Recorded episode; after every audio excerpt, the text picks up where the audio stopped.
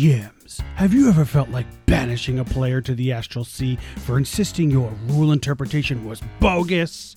Players, have you ever felt frustrated that a 19 on a perception check only tells you that there may or may not be something there?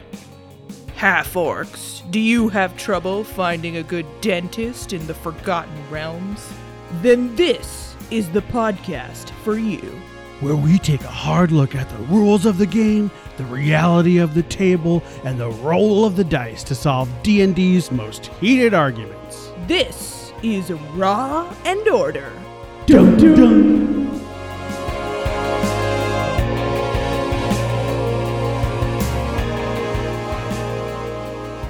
Okay, welcome back, everyone, to episode 2 of Raw and Order. Yay. We're so thrilled to be back doing an episode 2. We were, I think, like really happy with the reception from the first episode. Right. Granted, 95% of our listeners were our friends. And the, yes. And the other 5% was my mom. So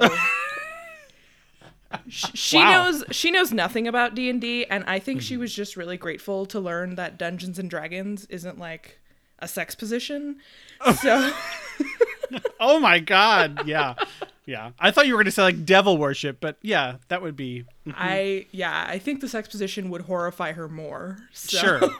Yeah, well, hey, maybe she'll learn a thing or two about D&D. She'll get really excited. Hi, Anna's mom. And and then maybe you guys are gonna like play D&D every holiday now when you go back to Canada, once it's, you know, safe to do that. That seems like it would be right up her alley. Yeah.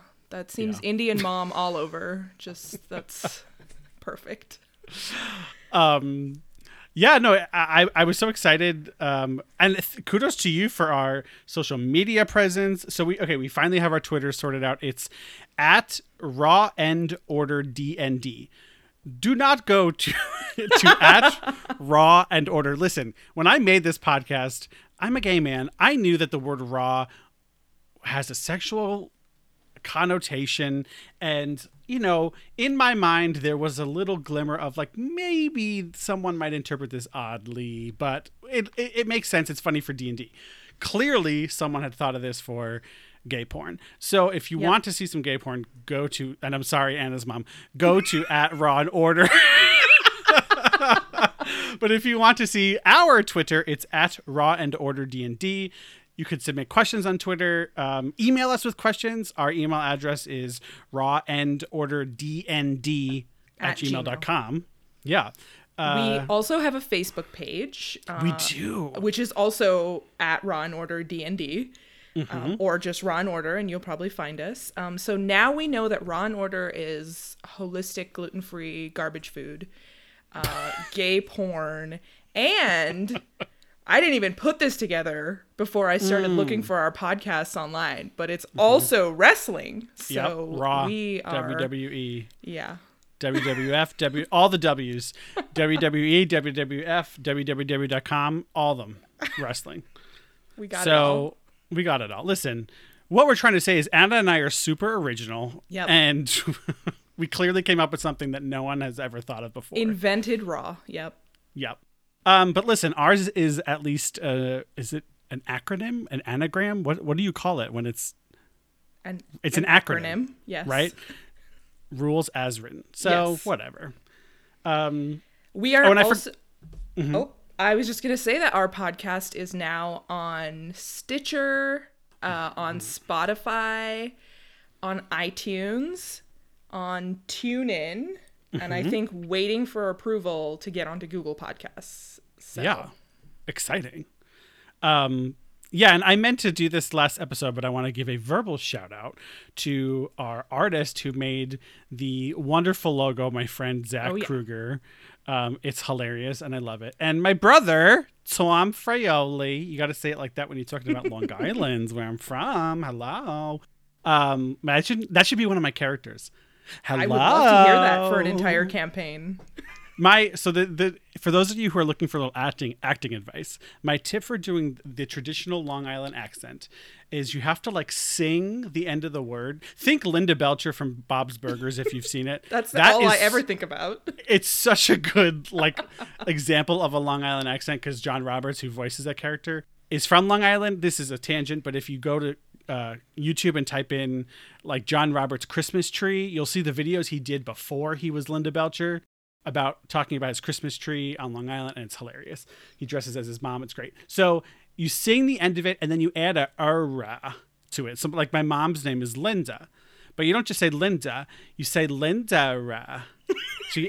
So you add the "ra" to it. I feel like you're pausing and expecting me to do this accent, but I'm not going to do this accent. That's fine. That's not going to happen. I'm going to talk like this from now on. Hello, Ara. See? No. Okay. All right. I tried. Anyway, yeah. Well, I'm excited to step away from the news. Yes. Crumbling of democracy is super exciting, but also terrifying and horrible and not at all what I want to be happening in America. So we're just going to forget that that's happening. And we're going to instead talk about tabletop games. We're going to do the thing that D&D is best known for, escapism. So yes, 100%. Get the hell out of real life and let's talk D&D. Yeah, totally. And we have our amazing friend Joe who's joining us. I wonder what he'll insist on that we call him, whether it's Justice Joe M or Jome or Joseph. I have just drafted him as Other Joe. I actually think Joe that's good. And Other Joe. I have to. This is my podcast, so I have to be the initial Joe at least, even though he's better than me in every way. So it's fine. We'll see. All right, let's get to some cases. Awesome. Hey everyone, it's Joe. I am so excited to announce that today's episode is sponsored by Game Masters Merchant. Is your campaign becoming stale and predictable?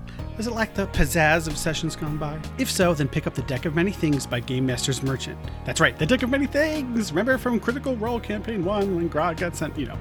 The Deck of Many Things is an extraordinarily powerful set of 22 magical cards in the D&D universe that is sure to reinvigorate your players and take your campaign to the next level. The deck is made from premium 280-gram blue core cardstock and features original artwork on the deck's 22 legendary cards. You guys, I even helped edit those. I'm amazing. The deck is available on the Game Masters Merchant's Etsy shop and will be available on Amazon soon.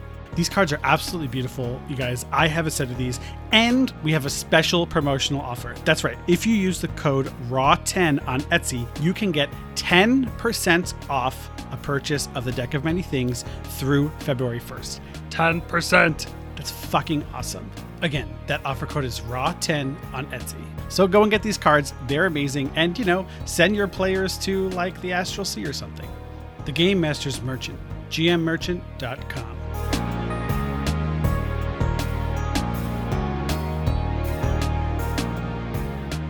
Oh, yay, oh, yay, oh, yay. The Honorable Chief Justices Joe and Anna and Associate Justice Other Joe of the Supreme Court of D&D.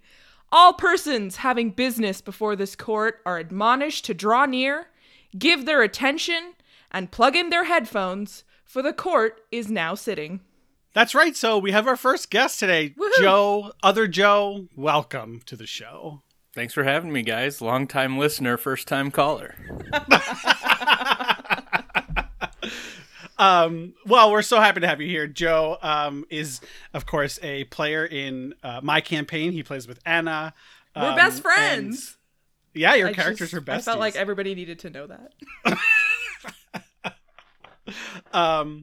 And you also hosted a one-shot for Anna and I and Shannon. That's right. I did. Joe, why don't you sort of just tell us briefly, how you got into D&D?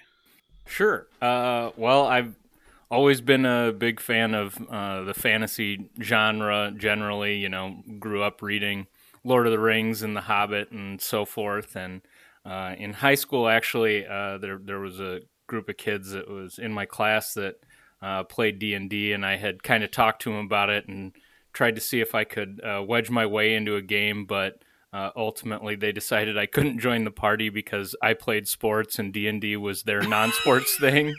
So I was politely declined. But then damn jocks. Recently, thanks to adult nerdy hobbies, I made friends with you, Joe, and a few other folks who play, and got invited to a game, I don't know, a year and a half ago. And that campaign went on for a few sessions before our DM got called up for National Guard duty, I think. And right at the time COVID started, too. Right. It was a crazy mix of things. So then that went on pause until I got invited to your campaign, and at the same time a couple others. So now I'm in 2 going on 3 campaigns, and learned how to DM and bought all the books and too many dice and painted a bunch of minis, and I'm all in. I will say, Joe, you are an excellent mini painter. So kudos to you on that. Why, thank you. You are also an attorney. Yay. That's right. Also true. That's our entire friend circle. Lawyers that play D&D. and a couple doctors. Right, a couple doctors.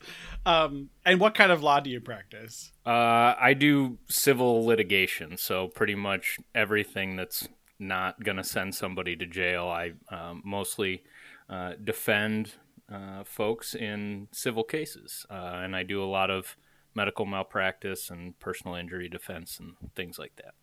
Awesome. Well, we're going to use all that personal injury defense to talk about barbarians later. But first, the court will hear 2 cases today. First, we will hear arguments on people v. passive perception. The question before this court is as follows. Should perception checks start at a base of a player's passive perception and they can roll for higher, or should the roll stand on its own? Fellow justices, Justice Anna, would you like to maybe begin? Yes, I have a lot of thoughts on this.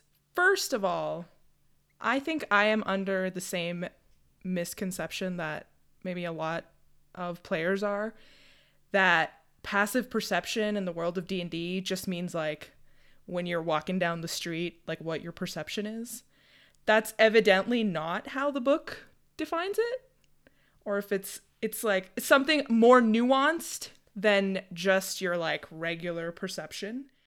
Well, I think that's correct, but it's specifically whether you pick up on things that the DC has been set at a specific level. So if you have a +5 to perception, your passive perception is going to be 15. If the DM sets a 15 DC perceptible check, then you're going to notice that the DM should describe that to you without you having to roll for it at all. The DM should just interrupt the game and say, as you're walking down the street, you notice X. So you're right. Okay, so how the book defines it is, such a check can represent the average result for a task done repeatedly, or can be used when the DM wants to secretly determine whether the characters succeed at something without rolling dice. Sure. So I think they're giving you 2 options on how to use it. I would never use the initial one. I wouldn't say, oh, okay, your passive perception's 15. Then on average, I'm not going to let you roll for perception. I'm just going to say you got a 15. That's dumb. So yeah. Okay. So you're a DM. Let me ask you this. Like, how often are you aware of what our passive perceptions are as players, that you're giving us information that you think we're entitled to without having us roll for it? Right. I typically don't rely a lot on passive perception. Right. When it comes to noticing things in the environment, passive perception is important for how stealth mechanics operate in games. So usually combat, it's more important, because in order to succeed at hiding, you have to roll a stealth check above the other creature's passive perception, or they can do a perception check to determine whether they notice you. But I think it depends. Like if I'm creating like a dungeon that specifically has traps in it, I will pay much more attention to the character's passive perception and point things out. But I typically rely on, I haven't really had the opportunity in your campaign to do that a whole lot. The way I imagine it is like if I tell my DM, hey, I'm keeping my eyes out for like traps or an enemy or anything coming out, just that's passive perception at play, right? Like, and so I expect the DM to tell me the things that would have reached a 14 or whatever my passive perception is. But if I tell you like, I am specifically looking for goblins, or I am specifically looking for this particular thing, then I should have to roll for it, because then it's no longer passive. It's like I'm putting in an effort to search for something. I think we should let Justice Other Joe weigh in here. Yeah, Justice Joe, what do you think? What Anna just described is kind of how I view it. In terms of using it in game mechanics, not to step on a later topic, but in a one-shot, the one you mentioned I did, as it got on in length a little bit, I started using passive perception for the characters, especially because we had two rogues, to just speed up the gameplay rather than, you know, when you walked into a room, I was giving more detail than I probably would have otherwise, just to keep things moving. But what Anna said is kind of how I view passive versus active. Yeah, no, I think that's correct. And I think so usually when I want to, and I've done this in your campaign, I think, I will typically ask the players, what is everyone's passive perception? Normally because I forget to write that down, and I don't usually have it in front of me immediately, which I should, because whatever. But then if everyone tells me and no one's passive perception is above, you know, X, then I know, okay, I don't have to worry about it. Some of them I know, because I know that no one's passive perception at level 5, which is what you guys are at, is above a 20. Because I know that the only creature that could have that would be our rogue, and he took expertise in stealth and does not have a high enough wisdom to have a perception that high. So, but I just know that from having played, you know, a lot of D&D and just knowing that none of you have a plus 10 of perception. But if it's something like a 15, then I'll definitely ask the party, you know, especially our wisdom-based characters like our druid, hey, what's everyone's passive perception? Because he, I think, does have at least a 15. But yeah, no, I think both of you are correct. Like I will use passive perception to determine who notices things in the environment that they're not actively looking for. And then I will require active roles for if you are looking for something specific, but here's the crux of the issue. If your passive perception is a 15, and you roll an 8, does that mean, and let's say the DC is a 16, so you miss the DC, but you would have, as the DM, I would have given you more information on a 14 than a 5. So, or a 15 than a 5. So you already meet the 15 with your passive perception, but you roll below that. So here's the question, is which should trump? Should it be your active role or your passive perception? And what do you guys think about that? Go ahead, Joe. The roll stands. If you have to roll, the roll's the roll, and that's what you get. Again, I'm going to have to go with an it depends. Like, if the thing... Spoken like a true lawyer. It right? depends. It depends. Yeah, like, if I asked you a question, and the answer to that question was an 8 on my die, then the roll stands. That's what it is. I was specifically looking for a thing, and I was clearly distracted by something because I rolled an 8. Exactly. So. And that's how I would describe the discrepancy. Which so you if, do. If you play, in our campaign, you're always like, that's what is always really funny too, because you're always like, well, Anna was clearly singing to herself or something. Exactly. You know? Yeah. So, but that's how you describe it, is like, okay, so if you're looking for goblins, let's say you're walking through a forest and you're looking through goblins in the forest. If your passive perception is 15 and you roll a 7, then the way I would explain that is, you know, yeah, your passive perception is high, but you are actively looking and you fixate on something you swear is a goblin, and it turns out to be a bush. and that happened to me once when I was in college. You searched for goblins and you found a bush. I was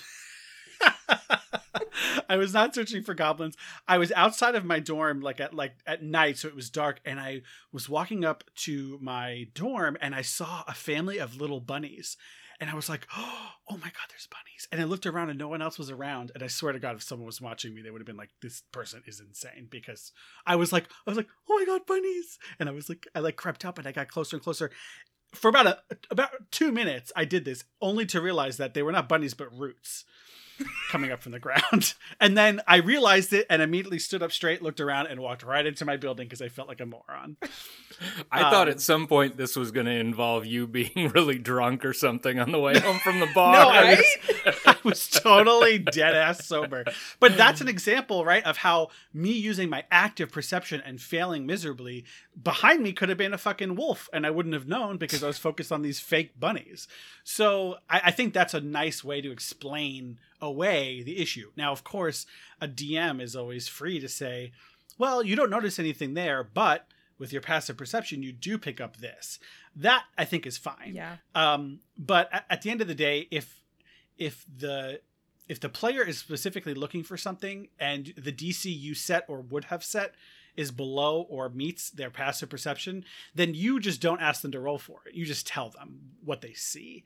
And then if it's a situation where, you're walking down a hallway and none of your PCs have a high enough passive perception to detect the trap that you laid, then no one picks it up. And unless someone calls to roll a perception check, or unless you as a DM say everyone make perception checks and someone rolls high enough, they're just not going to see the trap. This makes sense to me. This is reasonable. Yeah. All right. So do we think we're ready to roll on this? Let's start with our guest, Justice Other Joe. What is your ruling? I think our ruling is consistent with what we've discussed. That I don't know exactly what the posed question is to answer in the ruling. So should the roll stand on its own? I think that if a roll is made, the roll should stand on its own. Justice Anna. Yep, I'm going to go with it depends, but the roll should stand on its own. Yep, I will also join in the majority opinion and write a concurrence that says DM discretion, whether they want to give more information, of course, but the roll stands on its own. I feel like every single one of your concurrences is going to end with DM discretion. I know, it's so stupid. As a DM, I'd like to give myself discretion. You just wait until we have a plurality, and then I'm not gonna join in your majority. I'm gonna concur in the results only, but have a totally different explanation, and then just fuck everyone over. All right, so the case, I guess it's already been fully submitted, and we've ruled, so that is our holding. Anna, would you like to introduce the next case? Sure. Sorry, Justice Anna. Oh my God. Damn right.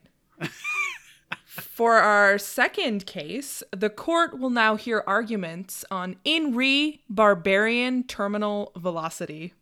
The question before this court is as follows. What is the maximum distance a barbarian can fall and survive? Mm-hmm. I love this. Expertly phrased. Justice Other Joe, I think this was a question you submitted. So why don't you sort of walk us through how you came upon this?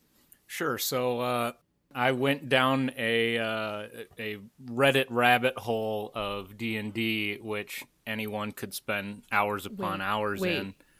Joe, are you sure it wasn't a Reddit root hole?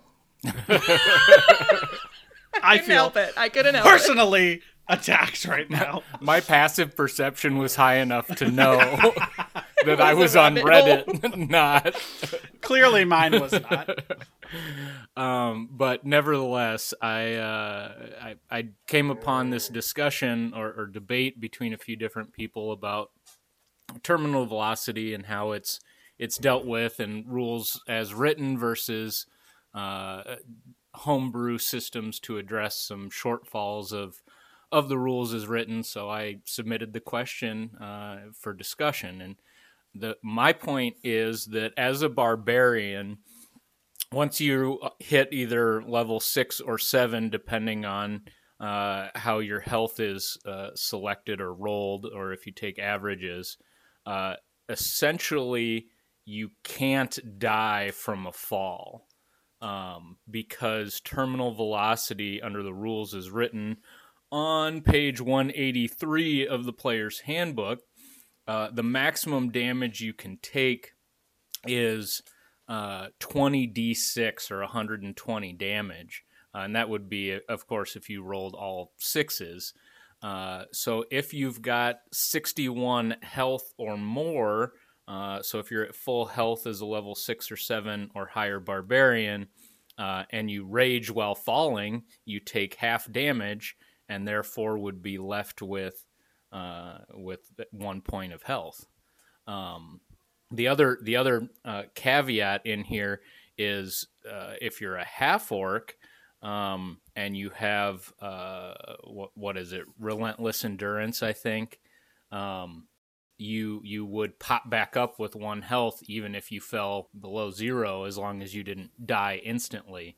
So you could fall as a half-orc barbarian even at less health or a lower level and still manage to survive a very, very tall fall. Right. So I did a lot of research into this when you first asked me about this question because I hated the answer that I was coming to, which was that, yeah, the maximum damage that you could get from fall damage per the player's handbook is 120 damage. That's 20 d6 and you roll sixes on all of them. And I just didn't like that result because it didn't stick with me, because I felt like in D&D, the environment is supposed to be so, you know, quote unquote realistic in this crazy fantasy world or whatever world you're in, that like, yeah, things like falling should have consequences.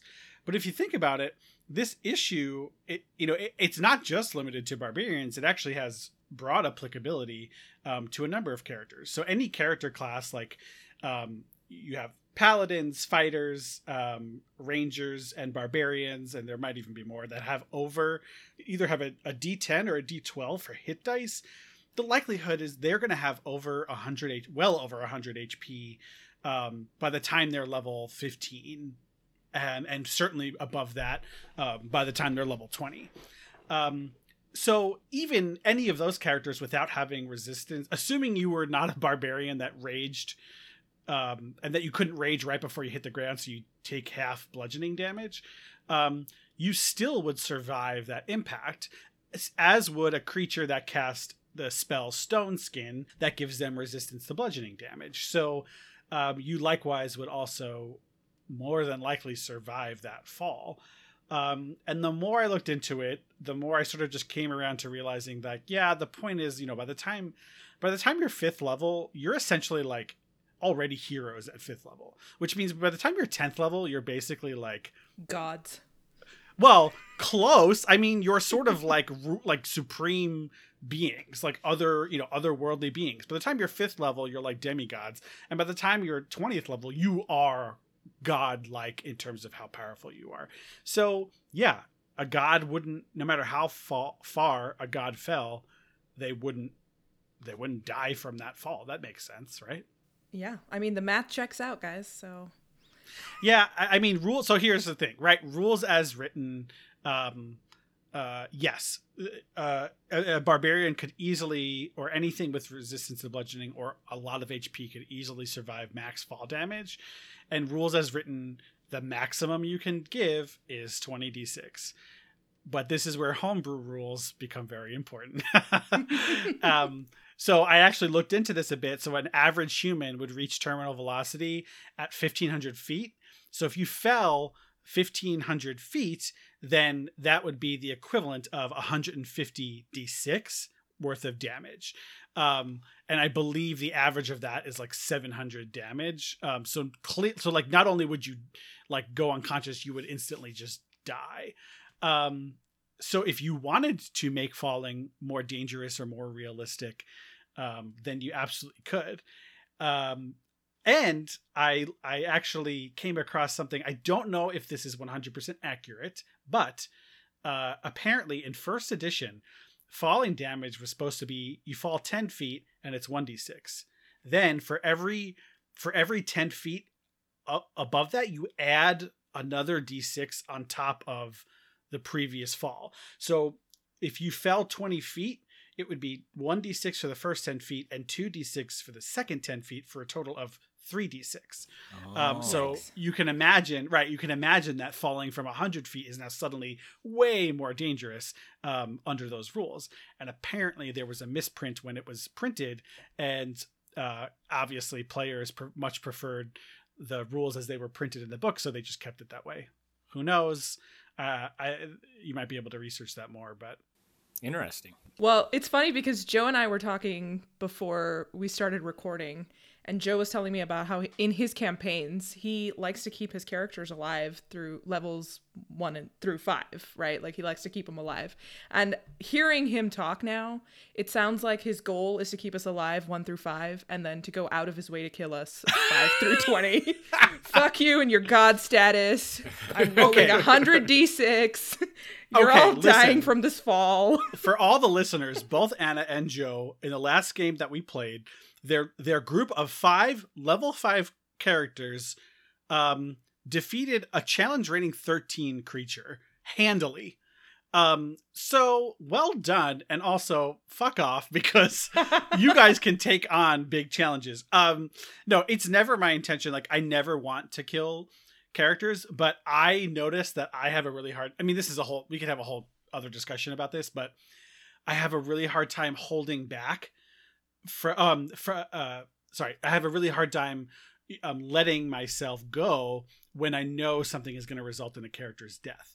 So I'm trying to be better about that, because I know that at 5th level you have resurrection spells available to you, or at least you have things you could do. Turning it back to fall damage, I think a relevant issue is, how practical is it that you're going to fall from 200 feet and have that 1 health, and what's going to happen afterwards?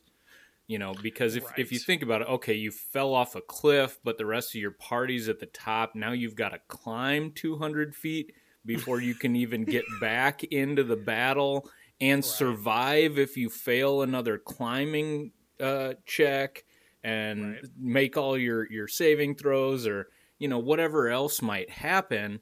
Obviously, there are going to be ramifications that are broader from a fall of that height. So the chances that it's going to come into play where you fall, take max fall damage, survive, and continue fighting are probably pretty rare to come by and unlikely to happen in most campaigns. Certainly, they can happen. I'm definitely going to be looking for every opportunity to make it happen or to do something ridiculous.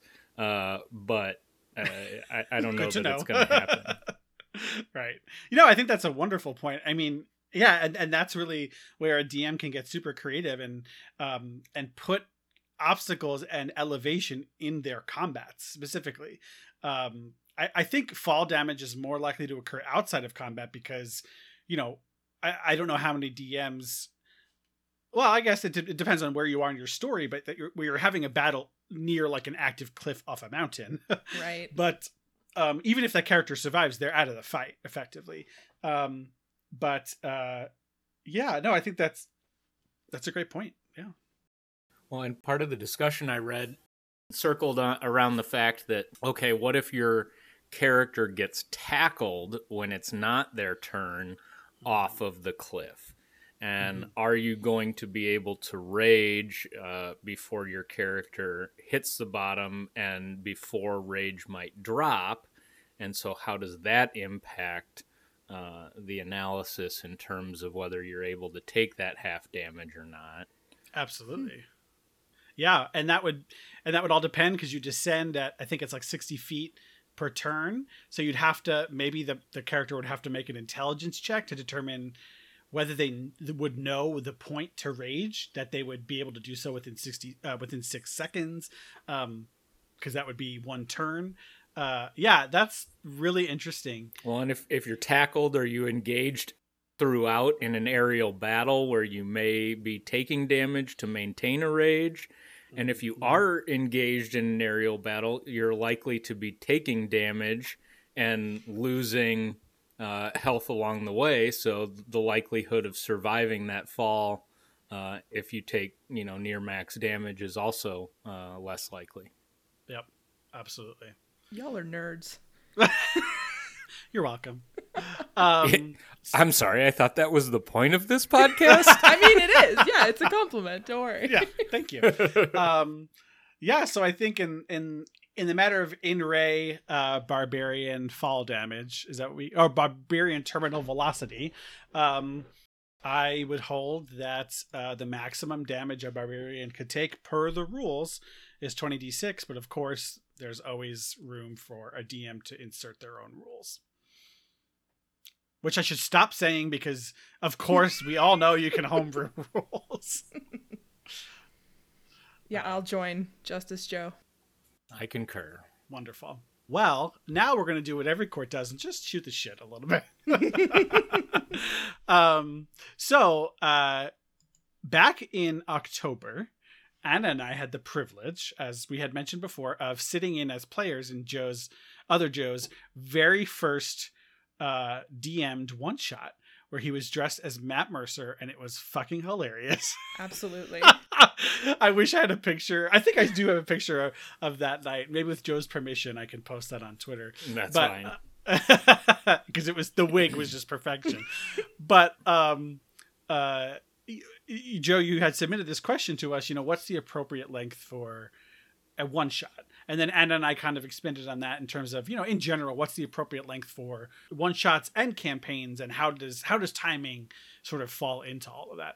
So, Joe, do you want to maybe just talk about sort of why that question sort of came up for you and how you felt DMing for a group? Yeah, it was my first time DMing, and I was definitely nervous about it. And I was running a pre-made one shot that was meant for 4 to 5 characters of level 4 to 5. And we had a group of 4 characters that I set at level 5 with 1 first-time player and 3 experienced players, including the 2 of you. I would not include me in the list of experienced players. Your experience it was not your in first October, session. In October, I had been playing for like 3 months, guys. No, what? I know, we started in March. Time is meaningless in a pandemic. But still, it wasn't very long. Okay. Well, I had dragged my wife Shannon in, and it was her first time. So, anyway, I was... And you did wonderfully, by the way. Oh, thank you. And so did she.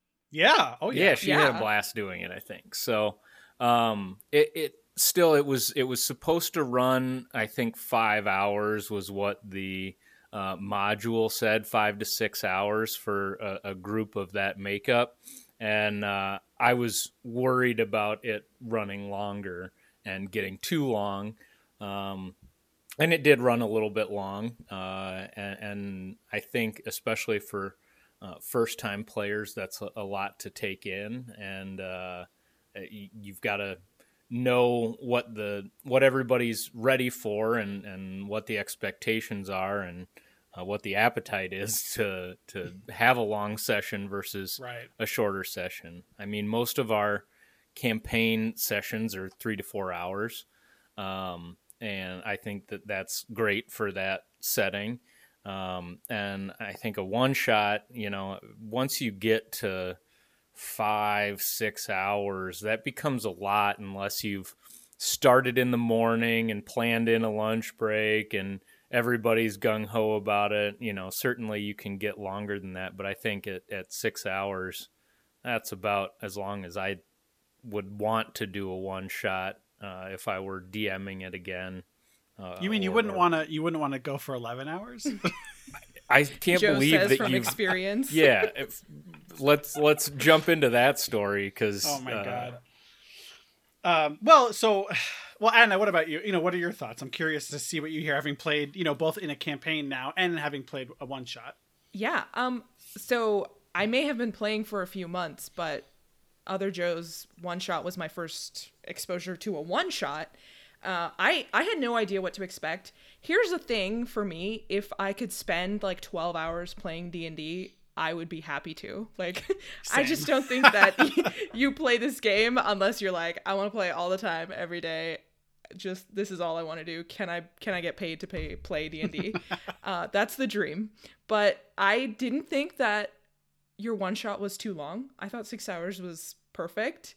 Probably like I had mentally prepared myself for 5 hours. So I was like logistics thinking about what happens when the extra hour goes. So, but okay, regardless of whether it's a regular session or a one shot, to me, I'm like, if I were to DM one of these things, I would expect it to run longer than I think it's going to run, only because obviously you can't predict what's going to happen, even if you have, like, from a book, you're using a campaign, right? Right. But I would be happy that that happened, because what happens in both Joe's campaign and what happened in the one shot is that player interaction takes up more time, but that is so fun. Like, yes. I go there 80% because I love the role-playing aspect of it. And so if I'm having, like, player interaction and we're joking and we're having conversations and we're, you know, it's out-of-combat interaction, I'm thrilled to be there. Like, it doesn't matter how long we're running. And I feel like that's what makes the game for me. So, honestly, one-shot lengths, if they run long, I'm not upset. Because right. that just means that I was just having a good time. Yeah. No, it's, I love and hate the idea of one shots. So I hate the idea of one shots because it is impossible to create the sort of epic narratives that D&D is made for and fit it into one session, even if that session is 11 hours long, which is how long my first one shot was. But in the same token, how do you introduce people to D&D who may be a little bit hesitant to sign on to a full campaign, especially when you have crazy DMs like me who, for my first campaign, I don't know if I did this for you guys, but in my other campaign, I had a soundtrack where I pieced together music and I timed my narrative to it so that as I was talking things, Anna's giving me this look like, oh God, like the music switched and then it went to like crashing waves because they were on a boat. And it was just like, it's like, okay, yeah, like your DMs are insane. Right. So how do you introduce someone to D&D and get them comfortable to the idea of playing without letting them just be like, this is a 4-hour commitment and then you're fucking done. You don't have to come back if you don't like it. So I think one shots are great for that purpose. That being said, I don't like running them. A friend of ours, Heather, who we talked about before, had recently asked me to do a one shot for her and some of her friends from college. And I was like, sure. And then I quickly realized that in order to give them the kind of experience, A, they were looking for, and B, that I want to be known for providing, I was going to have to make this more than one game long. So now we're doing like a little mini arc, like 4 to 6 session mini campaign. And I am going to be able to tell a much richer and engaging story. And they are going to have such a more enjoyable time playing because of, Anna, all those things you said about, you know, opportunities to role play and all of that. So I have kind of taken the mantra of, when it comes to one shots for me, one shot refers to one story or one narrative, not one session. So tell the story you're going to tell. And if it takes 2 sessions to tell it, great. But inform your players of that. Say, okay, look, we're going to play this. It's scheduled for 4 hours. If it goes longer than that and we have a sizable chunk to finish, let's set a second date and let's finish it up on that day. But I'm going to tell the story that I'm trying to have you all experience. So for me, the one shot refers to that narrative or story. The like one arc. Right. Yeah, one arc I think is better than this concept of one shot. And, you know, you can always introduce people to D&D, like tell them to watch Dimension 20 or Critical Role. Like there's a whole bunch of media for you to consume to learn what D&D is. And 2 sessions really isn't that different than one. I do agree that one shots are an excellent way of introducing people into the world of D&D. When Joe asked me to play, he definitely didn't tell me that sessions were like 4 hours long. And in my head, I was like, yeah, like we play for half an hour. This will be fun. This will be great. And then I didn't realize until we sat down for our first actual session. I'm so sorry. And he's like, and we'll be done around 10:30. And I'm like, what? No, it had to have been at our session zero. I definitely would not have like brought you in the day we started playing and told you that. Maybe. I just remember being really floored. Here's my only problem with one-shots. I become really, really attached to the characters I make. And I'm like, no, I want to keep playing them. So I know I can save them for later campaigns, but I always make somebody new and then I get really attached to them and then I want to keep playing them forever. So that's my only problem with one-shots. Well, and I'll run the Halloween part too, so you can bring back your creepy old man with arthritis medication and so forth. Well, he was I thought that was a great use of my gold to buy arthritis tinctures. He was a 499-year-old gnome. Is that what it was? Something like that. Named Tonk Humble Bumble. Yep. He was precious. He talked like this. That's right. He sounded like the pervert from Family Guy. That's Love it. That was my inspiration. Oh, man. Yeah. So, Joe, having run that and now playing as a player in three campaigns, I mean, I guess... Are you looking back? Like, are you still sort of? I mean, I agree with Anna. I felt like a 6 hours and 5 hours is so similar that I wasn't, I wasn't thrown off by the timing. If anything, I think it was just an exhausting time for all of us because it was October. We played in person, so we did social distancing and masks, and it, you know, in general, any game under those conditions is going to feel very like onerous, but and we started in the afternoon versus the morning, right? So that was a whole but yeah, I think all that said, I mean, you told the story you wanted to tell, right? Yeah, I did, and I loved it, and I kind of modified the story a little bit to change the encounters and to build in some different elements and to use the cool minis that you had and I had painted because I wanted to. So I got to do exactly what I wanted to do. And, you know, I think you're right that under normal conditions, you know, putting normal in air quotes, when we didn't have to be spread out as much as possible and be wearing masks the whole time and so forth, would have made it a little more fun and would have made it easier to go a little longer. But all in all, I think one-shots are super fun. I really enjoyed DMing. I definitely want to do it again, but between multiple campaigns and work, because turns out you still have to work. I was waiting for him. Like, is he going to mention real life at all? Or just the multiple campaigns keeping him busy? Trying to balance all that and, you know, homebrew a world and run a campaign that meets regularly. It just, there's not enough time in a day, unfortunately. So I think that at least for the time being, I'm going to keep working on and try writing some of my own one-shots. And I think figuring out that time balance in the length of a one-shot and then the number of encounters to have in the one-shot, and exactly how much story you can pack into, you know, 5-6 hours is going to be an interesting skill to master. But I've got lots of stories running around in my mind, so I'm excited to subject the two of you and hopefully some others to some of those ideas. Yeah, I was just about to insist that if he ever wants to come back on the podcast, I better get invites to all of the one-shots. Yeah, by the way, this is how we... Yeah, it's a contract now. We're all agreed. Okay. That's right. Meeting of the minds. No, I think that's a great point, and it's funny that you mentioned that you modify on the fly. Like, it's funny because you guys, you haven't DM'd a campaign. I make shit up that I did not have planned constantly. Like I will just like half of the shit that you guys encounter is just completely made up from my mind. And I'm like, all right, I'm flying off the cuff here. And you have to do that as a DM.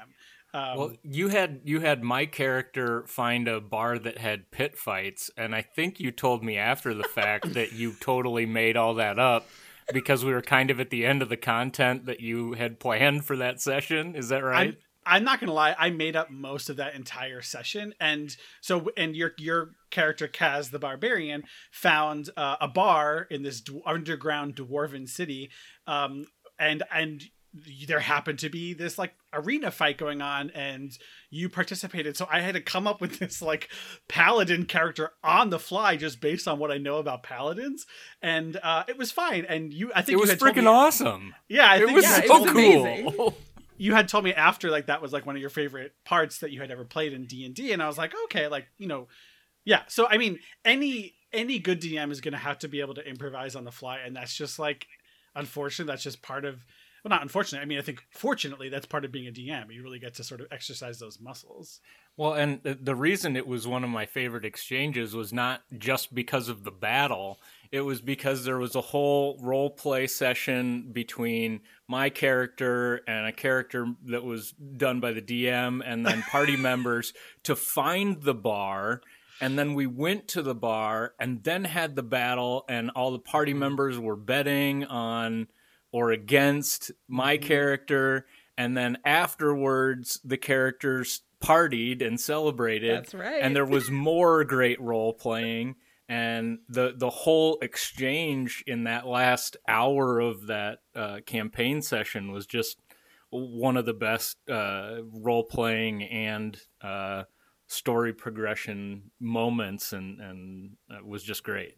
Yeah, I couldn't agree more. Being one of the people that was there and got to interact with our other PCs, that session was so fun. It was good. So fun. I'm glad you guys had fun. I mean, and obviously that's always my goal. Fun. This is a game, right? So fun, well, and fun doesn't always mean happy, but fun means fun. And I'm so fortunate to have wonderful players like you two, because in both of my campaigns, I have 5 really great role players. And that is really hard to find when you're kind of just searching among your friend groups. And so not only am I friends with all of you, which is great, but you get to be players and you bring so much to the table. I think starting, I mean, we're off topic, whatever, but like starting in D&D, getting someone to roleplay is so hard at first. And you both just like jumped right in and have done such a good job. Even Joe in the campaign. I don't know if you know this, Anna, but I played Umbra before in the campaign that I was in with Joe. Oh. So she's a recycled character, but she was just as horny and sexual in that campaign as she is in the current one. Well, and that was my first campaign. And honestly, I didn't really role play hardly at all in those first couple sessions because I didn't know how to play. I didn't know what the mechanics were. I didn't know what my character was doing. And so I was just trying to see what the rest of the group was doing and how it kind of worked. And towards the end, which I think we only got 5 sessions in before the campaign ended, for the reasons we talked about earlier.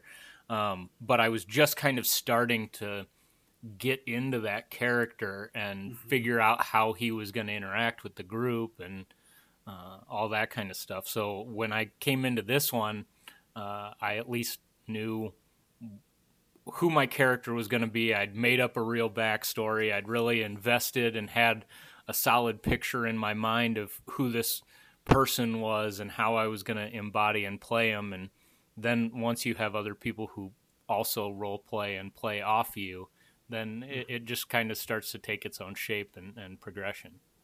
Yeah. I'm the complete opposite, actually. When I first started playing, I was like, wow, I have no idea what I'm doing. I don't know how to play. But what I do know is how to pretend to be a half-elf secret princess. So that's what I'm going to do. Literally the only thing I accomplished that first session was acting. Yeah. Everything else I was like, now what do I roll, Joe? Right. No, but I mean, it was so wonderful that you were there to sort of like, you had those acting chops, right? So you busted out the British accent right away, which was great.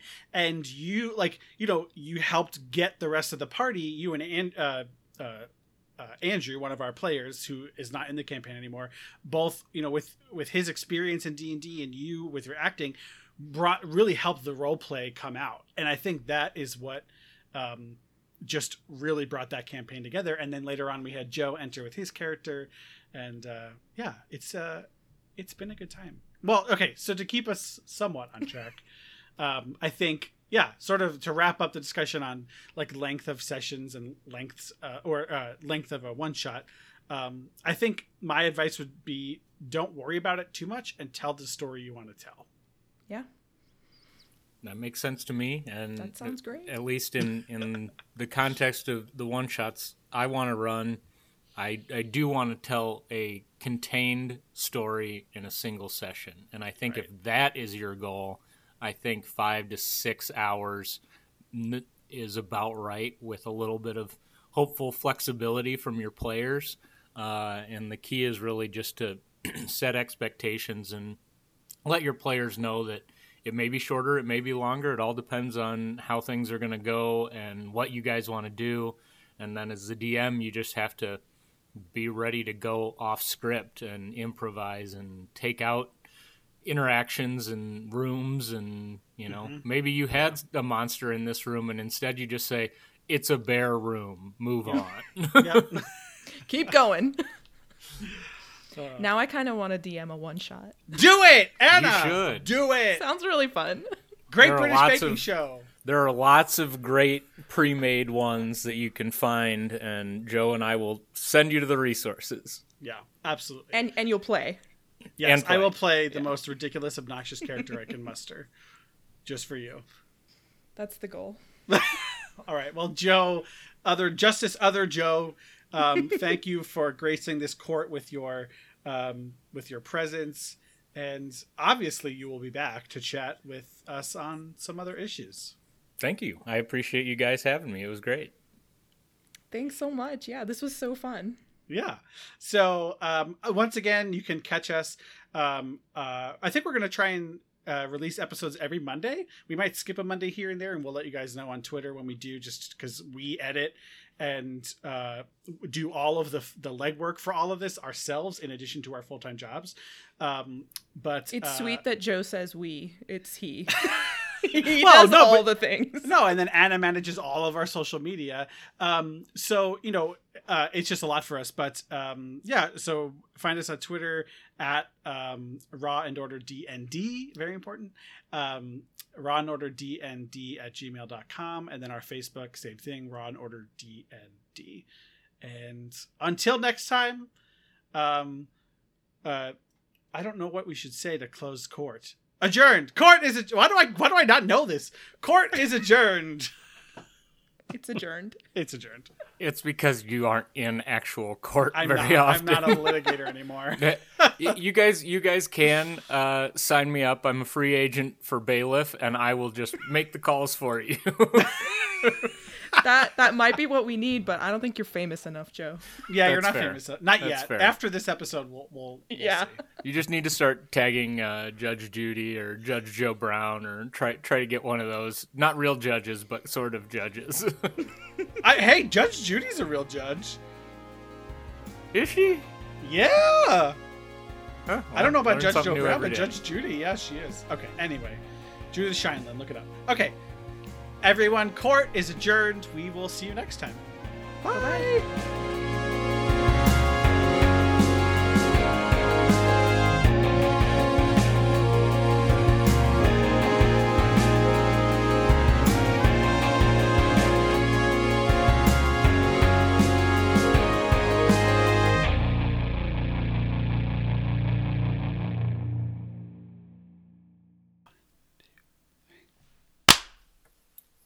I screwed this up.